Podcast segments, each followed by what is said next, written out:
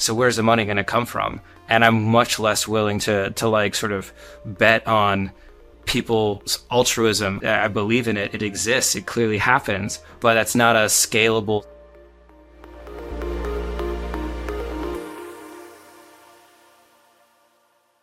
Greetings, Earthlings, and welcome back to your podcast. The show where we understand the path to a better future often requires cleaning up the destruction of the past. In today's episode, we're hiking into the forest to learn how one company has combined technology, plant cultivation, and carbon offset credits into a solution that allows landowners to reforest their land devastated by wildfires at no cost to them. Intrigued? Me too. That's why we're talking about it today. But before we get to the show, I'm your host, Lisa Ann Pinkerton. I'm the founder and CEO of the award winning Technica Communications, and I help lead the women of women in clean tech and sustainability. If it's your first or 50th time listening to the podcast, thank you very much for being a part of our community. We deeply appreciate you. We encourage you to follow us on social media and also leave us a review. You don't have to leave us any words, just punch in a few stars in your Apple or podcast, uh, Spotify app, and, you know, just let us help others find the show. You can also visit our Patreon page and become a financial contributor to the show, and that's going to help support the whole production staff here at Earthlings 2.0. If you've joined Patreon, I'll give you a shout out on the show. And now, a short message from the Resource Labs Network. Now, we all know wildfires are a big problem around the world. If you're curious about the full extent of what we can expect in the future, go to your podcast app and look up the first episode of season two, Living with Wildfire. It was that show where we detailed what's causing these megafires, whether or not the size and intensity are really a new phenomenon, and how we can learn to adapt to wildfires as they increase, because we all know they're going to get more prevalent. Today, we explore what happens when the fire is out, because as we learned from Neil Dykman in season 14 of this season 3, we have to have the carbon sinks working with us, not against us, and forests are a big part of that. Now, to give you some context, uh, American forests alone have the ability to sequester up to 12% of the country's carbon emissions. Now, the Amazon rainforest absorbs one fourth of the CO2 absorbed by all the landmass on Earth. It's a lot. And, you know, in the 1990s, it could do 60% more before deforestation became so prevalent. Now, the challenge is without concerted efforts, forests are having a harder and harder time regrowing on their own. In fact, the Nature Conservancy found high elevation forests, especially, are going to need a lot of help in the future to regenerate. This is because a warmer and drier planet means that the window of opportunity for seedlings and new trees to establish themselves after a fire is expected to be shorter. That's why we wanted to speak with someone who's on the front lines of reforesting our world. So the company we're speaking with started out as Drone Seed. Now they're known as Mast Reforestation. In the early days of its development as Drone Seed, the startup attempted to solve this real challenge of replanting forests by hand. So they came up with an idea to literally shoot seedlings into the ground using drones. Pretty cool, right? Um, Fast Company also thought it was really cool, and they gave uh, Seed the world's most innovative company in robotics in 2021. Now, before our guest, CEO Grant Canary, became a modern Johnny Appleseed, he founded and exited Biosystems in Bogota, Colombia. Uh, that company utilized food waste in industrial fish feed. And he also held positions at Vestas, which is an international wind energy company. With Mast Reforestation, Grant and his team have evolved their efforts beyond just planting seedlings to managing the whole process of bringing forests back to life.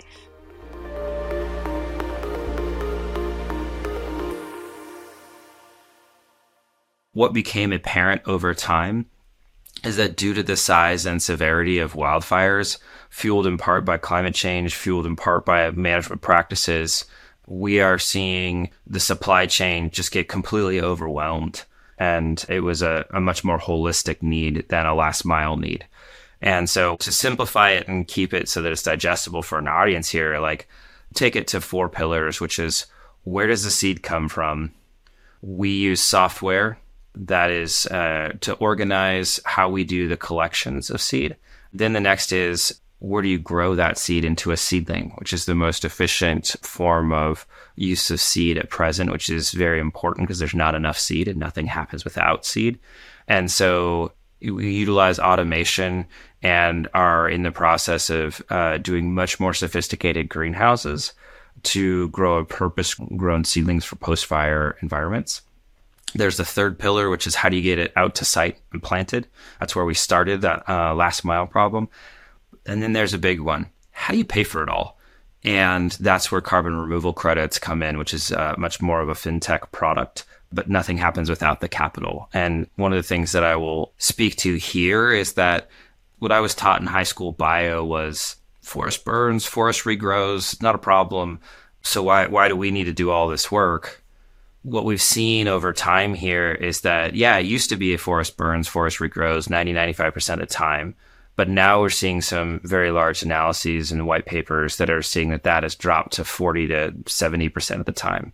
And due to the size increase at the same time, to see those natural regeneration rates drop precipitously, that's a lot of acreage that's just not coming back as forest and is not capturing carbon in nearly the same way. And what does come back often is invasive species, Himalayan blackberries, Scotch broom, and in the Northwest that are much more likely to burn in the future uh, because they don't they're not adapted to the local ecosystem, and so they are they do not retain moisture through the dry season in nearly the same way as local or native plants and species that, that kind of have it in you know genetic like hold on to the moisture during the uh, the dry season. So that's where we got started, and that's how we evolved. Thank you for that because, you know, on the PR side, I'm always telling my clients like it's great to have a technology, but you also have to have a good business model. And when you can couple two those two things together, you can have a really successful company. Uh, and so I'm one of the things that attracted me to the work you're doing is this the supply chain work you're doing and the carbon credits because uh, I, I haven't seen other uh, reforestation activities utilize the carbon credit aspect of of what can be done uh, through reforestation uh, to help pay for it. So I think that's that's pretty innovative. How do you run the carbon uh, credit side of the business? Well, uh, let's let's take it from the land uh, manager perspective. So, if you're a timber company, if you're a tribal nation, if you're a small family forest, if you're public lands, if you're a nonprofit like the Nature Conservancy, if you're impacted by wildfire and those natural regeneration rates are not there and you do not want invasive species to, to grow on the property, like what do you do? Well, there's a, a couple of options that aren't great. You can take it's a couple million bucks to do a couple thousand acres. And uh, for a lot of folks that have that land, the net present value analysis or how much the return will be over the time period is negative. So it's not economically rational if you're going to like reforest for timber or for otherwise. So we're we're asking people to spend a couple million bucks out of altruism to generally reforest. And that works for some of those landowners and land managers who are stewards. But in a lot of ways, like where does that capital come from? And to, to really make this scalable in a significant way, it's what we provide is reforestation at no upfront cost. We have the carbon removal credits. They are the collateral for a project finance loan that helps us pay for that couple million bucks that's needed to go spend three years and prepare the site, which means for a lot of sites, uh, you've got dead standing trees. And if you've ever started a campfire, you'll know that the best way to start a campfire is not with green wood, but with old burned wood. that's all fuel for the next fire. So we got to take that down because they they are a safety hazard for workers when they fall over and kill people. They're a safety hazard for our, for trees once planted when they fall over and roll down a hill. They take out a lot of the uh, small fragile uh, seedlings, and so you know that's preparing the site uh, and then spending the next three years getting it planted having third parties come out and verify the, the species. We utilize a mix of species. We utilize seed from as close to the fire as possible, utilizing seed zones. And then create an endowment so that over the next 100 plus years, the growth of the trees is monitored and verified by a third party land trust um, so that they're protected over the next 100 plus years. And then there's the registering of the site and selling the credits. And we've sold to um, Time CO2, Shopify, others. So that's kind of the high level of how the carbon removal works and how we think about some of the practices. Um, happy to happy to dig in deeper on any of those pieces. So it sounds to me like uh, setting up the endowment then helps to uh, uh, guarantee that the offsets that are a part of the credits actually come to fruition. Mm-hmm. That's correct. And let's talk about the supply chain. I think uh, when people think of reforestation, that's a, an aspect that I think you just kind of assume the tree will grow, but it's a little bit more complicated than that. I wager to guess. You mentioned seed zones. Like, how do you collect the proper seeds for that region before there's a fire? Yeah. Well, and this is where we take the name Mast and where we rebranded from Drone Seed to Mast is really to like kind of take on the like much bigger picture of what we do and some of that seed collection. So a seed zone is um about the size of a county. So I think intuitively people would know that despite the fact that there are regions where Doug fir native in Washington and Arizona that if you took a, an Arizona Doug fir and you moved it up to Washington state near the Canadian border, it might not do as well. And I think most people would intuitively be like, I don't know why that I think that, that but I would just think that. And that is absolutely the case. so these seed zones kind of capture those microclimates and there's a number of, of aspects to it where the seed has evolved to suit that whether it's the you know north face or south face of a big mountain range east or west or i'm thinking in sort of the western 11 states uh, what's the elevation? Um, these are a number of the like aspects that get taken into account.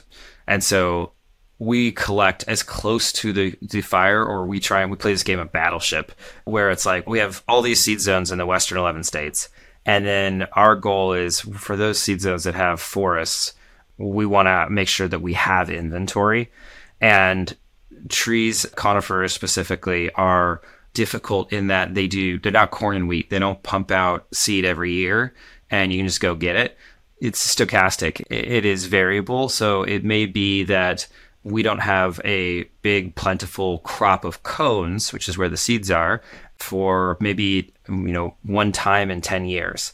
And so if we don't capture a mast event, kind of like a gaggle of geese or a pride of lions, a mast is a is a big, uh, bountiful cone cone crop.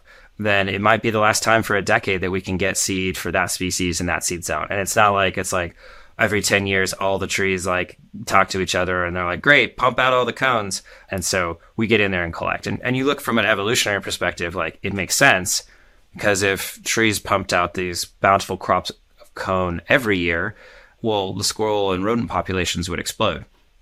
So they do it much more intermittently and we've taken that into a place where we utilize a lot more software so that we can answer a question from a landowner like they've got fi- they've had a fire event happen, uh, they call us and say, "Hey, do you have seed?" We need to be able to answer that question in 30 seconds or less. Also, we need to be able to direct collectors to what are the seed zones that don't have inventory. So those are some of the things that we utilize the software that we've built in house for our for our team um, to do. Okay, and and one of the projects you're working on is reforesting 2,700 acres outside of Yellowstone National Park.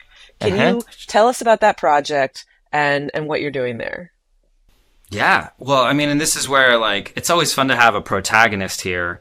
Um, this is a this is a, a, family forest, and the family got impacted by uh, wildfire, and like, what are their options? This is an area that it's going to take sixty to eighty five years for those trees to grow.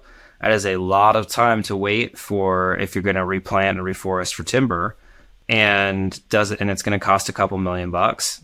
There's not that capital available. So we we met with Don we work with a consulting forester. So this is um, somebody who has a lot of experience with the, you know, I'm going to paraphrase here and say microclimates, with the microclimates and what grows, what doesn't, uh, the ecosystems, the local community member. And they had really, really, really uh, struggled to get scale in a prior project of 100 plus years, which had a tremendous amount of outpouring from the community to get 100 acres reforested with donations and tree planting efforts, etc. But it was a monumental effort. And so looking at like 2,700, 3,000 acres, what is, you know, how, how is that going to get scaled? So Zach Bashur with uh, Bashur Land Management reached out and was, was like, Hey, I need help. And that's exactly where we, we fit. And so what we looked at was what was the seed supply situation, and there there just was not sufficient seed. So we got lucky that year and were able to collect utilizing tree climbers. Send tree climbers up to the top of trees, collect cones. Um, there were a couple species that we could collect from. In this case, like we yes, we do a polyculture. It's not a monoculture. Um, we've got to have forests that'll last for hundred plus years. Uh, in fact, we want them to last like ten times that. So getting a mix of species will make a more resilient forest and getting that seed from as close to the site as possible. We send that to Silvaseed. Uh, we break it down. We grow at Silvaseed. And then in 2022, we acquired Cal Forest. Um, so we grow the majority of California's trees. And that's a lot of greenhouse grow space. So grew, grew those trees and then get them out to site and get them um, replanted with contracting crews so now we've uh, reforested uh, that. Uh, we have more work to do there because it takes us a couple years to get these projects done. But then we'll submit it to a third party methodology, in this case, Climate Action Reserve. We'll work with them to utilize a, a approved and accredited third party forester who will, after a year, review and say, hey, these are these are my my plots. I've gone out and randomly like selected these plots, found uh, this is the survival and establishment rate of these planted trees, and submit that to Climate Action Reserve, and then based off of really like solid data that we know from uh, 100 plus years as uh, the forestry community, both the timber companies and the Forest Service and academic uh, academics, like how fast are these trees going to grow and how, how much carbon are they going to capture? Not only we have the data sets and the knowledge from a, uh, a whole industry uh, growing around timber that you know wants to know how many two by fours am I going to get off an acre, but we also have the the trees uh, immediately adjacent that are that are not burned that have tree rings that are a library for how much carbon, how much growth is going to uh, accrue over the next hundred plus years, and so that that based on that we can make a very conservative forecast then that is, uh, you know, instead of two by fours per acre, we're getting tons per acre, just a, a conversion of units there. And that gives us the ability to say, great, over the next hundred plus years, this many, you know, thousand, hundred thousand tons plus will be captured over, uh, over that time period. And so that's the forward looking carbon removal credit. And then, yeah, and then we can get into some of the mechanics of what that looks like going forward.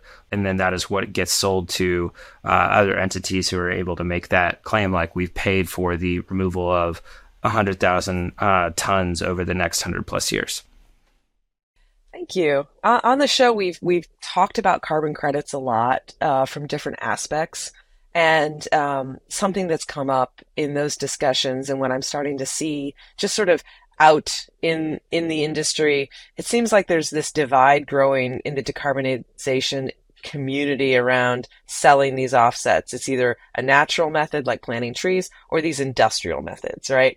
And which, you know, they're easier to measure, okay, but they're more expensive and you know, Bill Gates famously drew some ire um, a couple months ago about you know planting trees is quote complete nonsense, and he doesn't plant them, right? And he got a lot of flack for that. So, uh, what would what would you say to those people who are pushing industrial solutions over natural ones? All of the above are what's needed.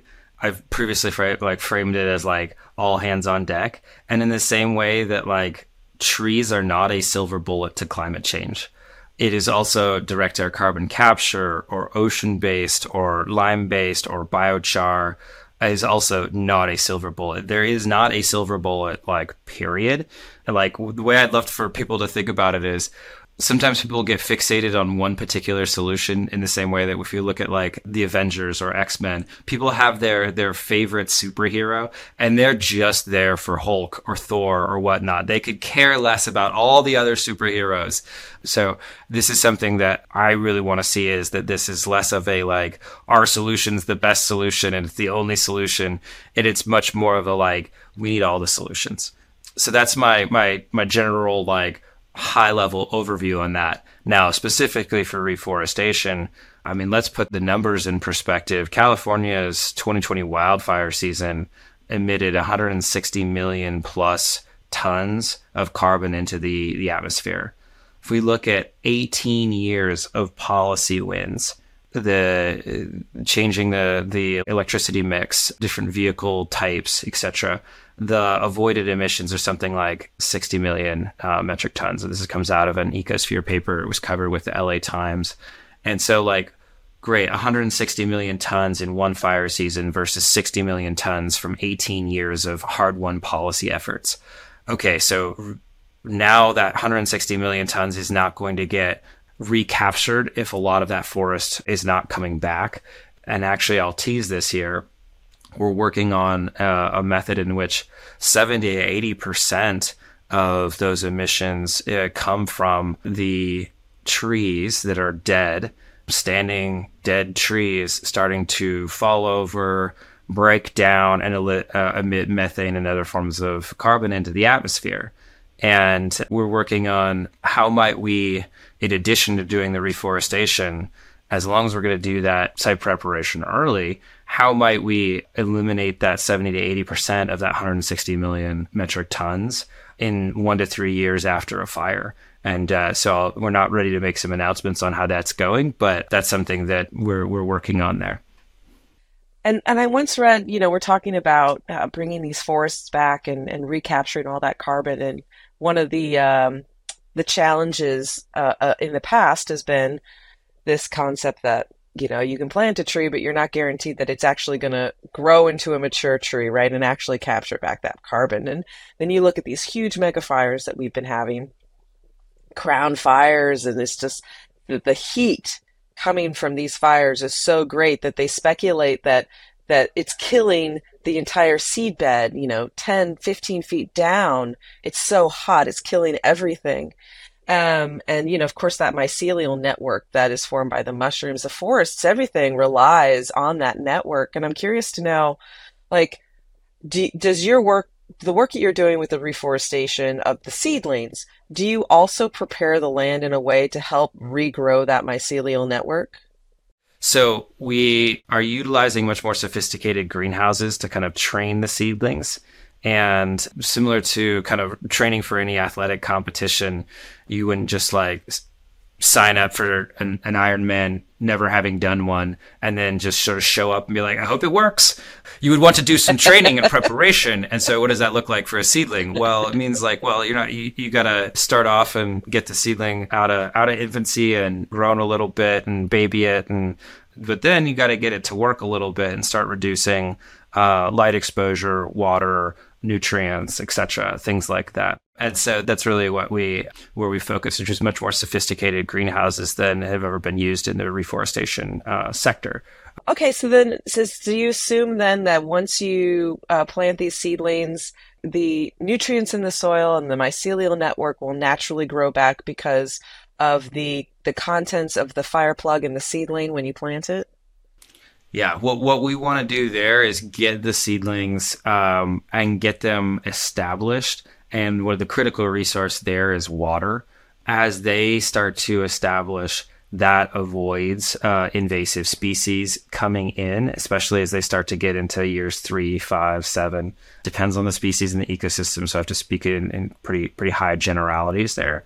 And then that starts to shade soil over time, which allows other vegetation that's native to not get baked, um, and then some of that natural regeneration to occur.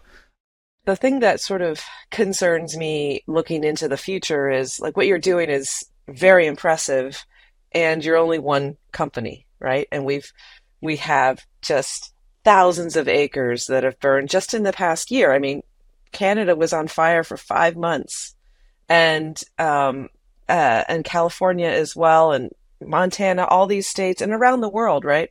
Um, there's wildfires everywhere, and uh, what is what is your perspective on what the future holds for the world's forests when you consider climate change impacts and and um, and other things happening within within the world here?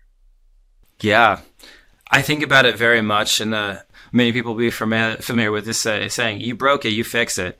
We broke it, uh, we got to fix it. And I think that that's very much in the in the vein of, again, trees not a silver bullet, so we have to decarbonize, and we have to do so as fast as possible. And and at the same time, we need to be protecting and investing in our the ecosystem services is one way to say it. Other people like to say it as co-benefits, but basically it's all of the the operating system that we rely on that provides the clean air, the the cold, clean water, and the biodiversity that we all rely on. And let me like drive that home to much more specific.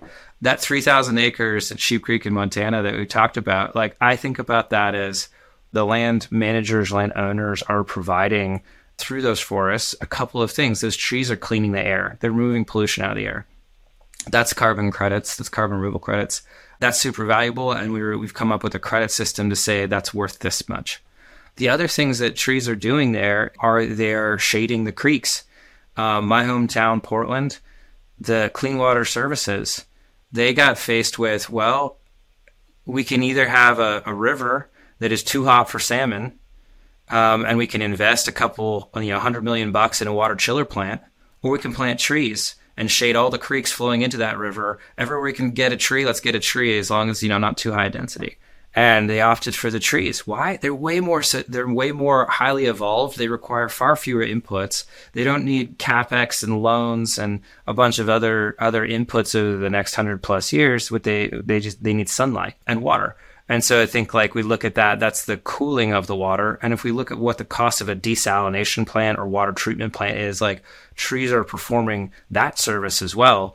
And it, this can be measured in the inch acres of water that sits behind a dam when uh, an area is decimated by a fire, how much water flows downstream is reduced. And farmers deeply depend on that water. Cities depend on that water to be able to have clean, clean, fresh drinking water that's cold and as a suitable habitat.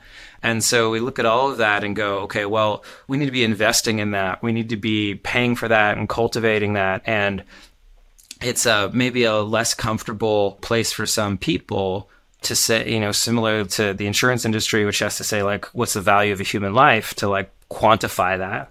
Uh, it feels maybe a little like not not in line with with some spirituality or the altruism that people expect. But the alternative is is that we're relying on altruism and that Don and his family will take a couple million bucks out of their savings, and that in sixty to eighty five years, you know, somebody will see a return on that. Uh, and it doesn't make economic sense for them to do so. And quite often, those families, those land managers don't have that capital up front to begin with. So where's the money going to come from? And I'm much less willing to to like sort of bet on people's altruism. I want to, I believe in it. It exists. It clearly happens, but that's not a scalable, sustainable strategy to res- restoring and scaling reforestation to the levels that we need to mitigate the worst effects of climate change. So I think that that's a hopefully that's maybe a longer winded answer, but I think it's very much like we start to establish what the values are and that people need to get paid for providing those services. And then how do we measure, well, what's the extent of the services they're providing? And that's really where we're starting to create that, that connection so that there are funds available that are not just out of the, the goodness of people's heart.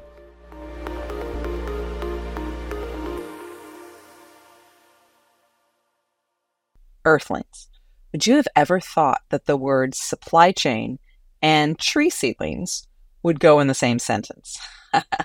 I did not, and I really appreciate that Grant and his team are thinking about how we restore our forests at scale. Because if you think about it, you know, like the example that he gave with uh, the California wildfires emitting 160 million tons of CO2 in a given season. That's a lot of CO2, and we have to get it back. So we want to ensure that our forests regrow. Uh, otherwise, we're not even standing still, we're moving backwards. So keep your ear to the ground to see what Mast Reforestation is able to accomplish, and we will be watching them as well. Our Restoring Faith in Humanity segment comes to us from the Caribbean, where sperm whales have found an unexpected permanent haven. Sperm whales are actually one of the ocean's most nomadic creatures, and they use these waters near Dominica, roughly 300 square miles, as their breeding ground. So they come back there every year to breed. And the Prime Minister Roosevelt Skerrit has officially designated this area as the world's first sperm whale reserve. It spans 800 square kilometers for our metric users. And it says that no commercial shipping or fishing activities can be conducted in that area. Beyond the preserve, what I think is really cool about this is that scientists say it'll help fight the climate crisis. How, you ask? Sperm whale poop. Hear me out on this. Sperm whales dive very deep, up to 10,000 feet or 3,000 meters. And when they dive, their bodies sort of shut down non vital activities like digestion and, you guessed it, defecation. So when they come back to the surface, they poop. This adds a tremendous amount of nutrients to the water and it promotes plankton blooms. And like trees, planktons capture carbon dioxide. And when the plankton dies, it drags that CO2 to the ocean's floor. Now, how long that CO2 would stay sequestered on the ocean's floor, that's a totally different question. Um, but regardless, establishing this reserve has these second and third order effects that might not have originally been anticipated when the idea for a preserve first came about. So, as you go about your life, think about how the good you do multiplies beyond your imagination on this beautiful blue green space flower that we call home.